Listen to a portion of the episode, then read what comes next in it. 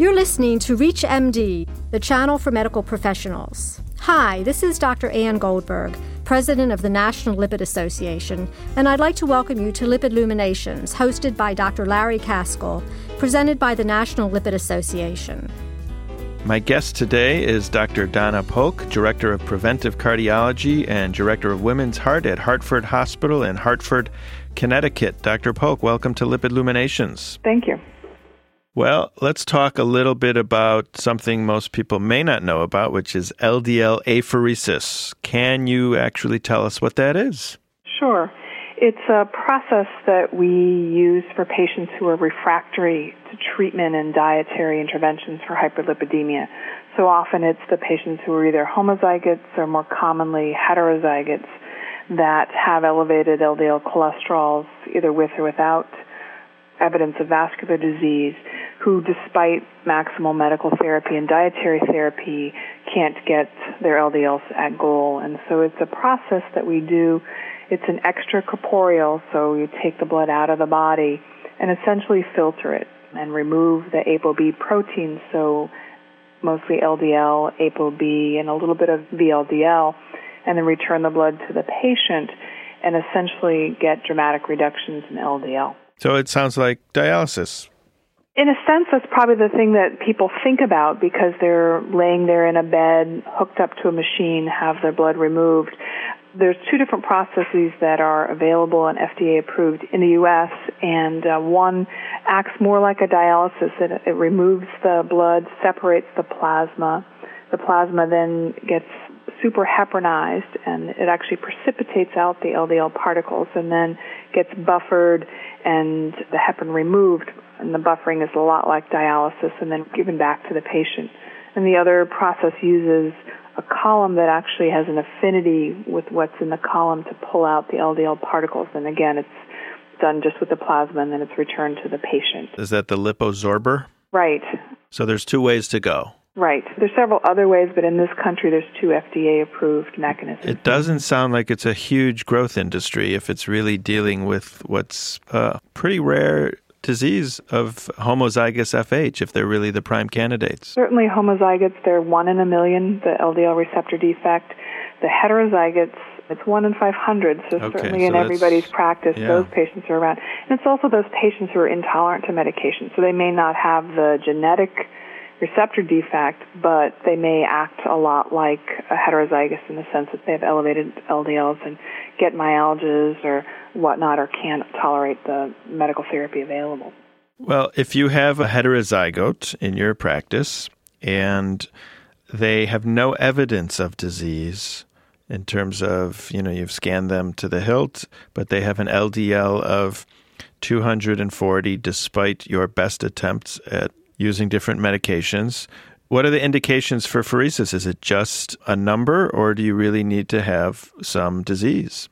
The way the F D A has approved it currently is an L D L above two hundred with evidence of coronary disease, so okay. Somebody who's had an event, and that's, again, despite maximal dietary and medical therapy.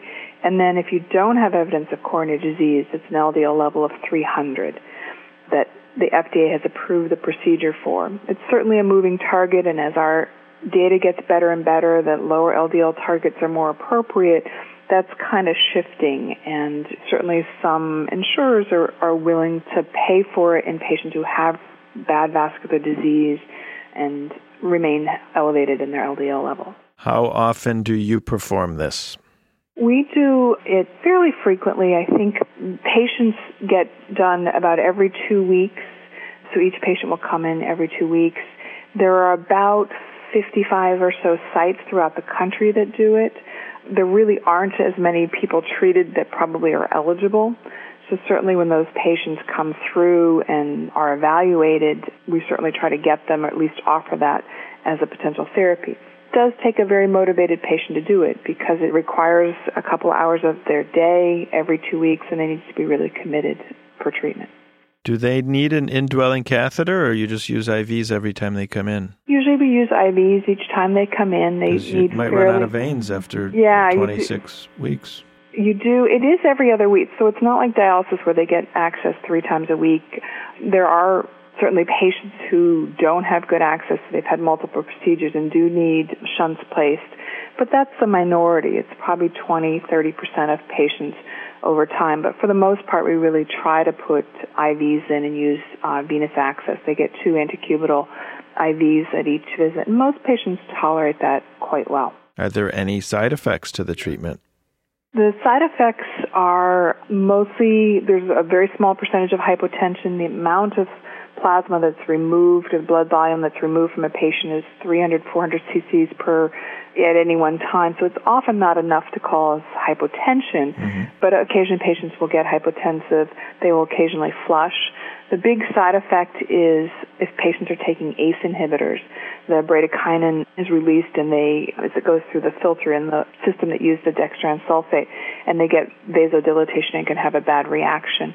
And so we actually pull patients off of ACE inhibitors and switch them to A R Bs or just have them hold it for forty-eight hours beforehand. In this day and age, we tend to just shift them and put them on A R Bs, and there's no problem with that. Some patients get a little fatigued afterwards. I've had patients just go back to work afterwards. Just as people have patients who are in dialysis, some do very well, some get really affected by it. But for the most part, patients tolerate the procedure quite well. If you've just tuned in, you're listening to Lipid Luminations on Reach M D. I'm your host, Doctor Larry Kaskel. My guest today is Doctor Donna Polk. She is the Director of Preventive Cardiology and Director of the Women's Heart at Hartford Hospital in Hartford, Connecticut. And we are talking about L D L apheresis for people who you cannot get their L D L under control by other means. Doctor Polk, what about the patient with just hypertriglyceridemia and maybe a lipoprotein lipase deficiency? Would they be a candidate for this? They tend not to do as well with the apheresis, often because if the triglycerides are massively elevated, they can clog up the machine itself and limit the therapy. But good hydration and those sort of preparing the patient beforehand, we can often get them through a treatment if they have a combined deficiency. But the real indication is the L D L level. If they also have high triglycerides, we can often try to treat them. Sometimes we're limited depending on how high their triglycerides are. The patients with pure hypertriglyceridemia usually need a plasma exchange and get plasmapheresis instead of apheresis. Let's go back to the average patient, which sounds like is a heterozygous familial hypercholesterolemic patient. And they come to you with an L D L of, let's say, three hundred, and you you pherese them. Do you do a post-pherese L D L, or a few days later? What do you get them down to, and how long does it last until it creeps up? So the acute lowering of after a, a treatment is anywhere, an L D L reduction of anywhere from sixty to eighty percent. And so what we'll do is measure when they come in, and just as they get off the machine, pull a little bit off and compare. So that acute lowering happens, you know, just at the end of treatment. And then you do see this rebound happen over the next sort of seven, ten days, and usually at two weeks it's kind of leveled off. And so what will happen is the threshold changes. So patients will get this acute lowering, drift back up, and after repeated treatment, so after four, six, eight treatments, that threshold will then come down. They won't bounce back as high pre-treatment each time.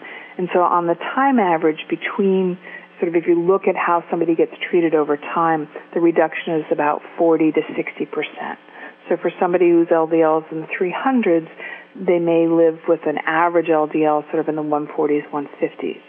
I would assume that you try not to steer patients into doing this and try everything that you can before putting them on this therapy. Do you have any tricks of the trade or any last-ditch efforts that you have discovered that maybe the average lipidologist or average internist out there may not think of to really get their L D L down another twenty percent, you know, after using maximum dose statins and Zetia and niacin and plant sterols? Is there anything else that you've seen that has saved someone from the fate of pheresis? I think often these patients are on three, four drugs plus stanol sterol esters.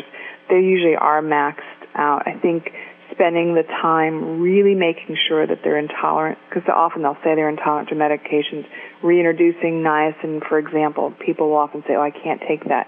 So I'll usually try to reattempt that and kind of handhold them through that.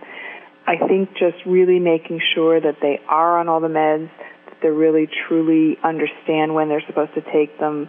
You know, we say they're not compliant, but maybe they just don't understand, and really kind of focusing on their diet as well. These patients are often refractory to diet, and they can be very frustrated because they can say that they're eating a perfect diet and not see a whole lot of effect in their L D L levels. But for those patients, just to really kind of go through everything, really make sure that they're on maximum, truly maximal medical therapy. But, you know, I don't have any other tricks up my no, sleeve. No magic. No magic. Doctor Polk, do you have, or are you aware of any outcome studies that actually prove that apheresis is better than no apheresis? There are a lot of small studies. One of the, as you can imagine, with this patient population, it's harder to have large-scale randomized trials, and the randomization is a bit unethical to have somebody not be on treatment and, and be on treatment. So there have been a lot of intermediate outcome studies, so things looking at improved endothelial function, improved myocardial flow by P E T. After a single apheresis treatment, those things have all been shown to be effective. Sort of then kind of moving up the more intermediate outcomes, I M T has been shown to be improved with treatment over time with apheresis. And then there have been several angiographic trials which have had mixed results, but if you look at them in composite, you can see that in this population you might expect that there'd be a huge progression of disease. And in fact, those patients that are treated, a majority have no change and some have regression. So I think that even just stabilizing the disease is probably a success in this patient population. So if I have this disease and I come to you and I am hesitant to have this done because it seems like a lifelong endeavor, can you say to me, Doctor Kaskel, if I do this, I will decrease your risk of having a heart attack or dying by X percent? There are several outcome studies using patients as their own controls, so looking at before they started treatment and using the number of events and what happened then and comparing it afterwards. And there's a couple different studies. One showed about a forty-four percent reduction in events, and another looking over ten years showed a seventy-two percent reduction in morbidity and mortality. So some good evidence that treatment, you know, once patients got on apheresis, that they reduced their likelihood of having an event. Well, Doctor Donna Polk of Hartford Hospital in Hartford, Connecticut, thank you very much for coming on the show. You're welcome. Thank you for listening to Lipid Luminations, presented by the National Lipid Association. For more information, please visit w w w dot lipid dot org. Reach M D, the channel for medical professionals.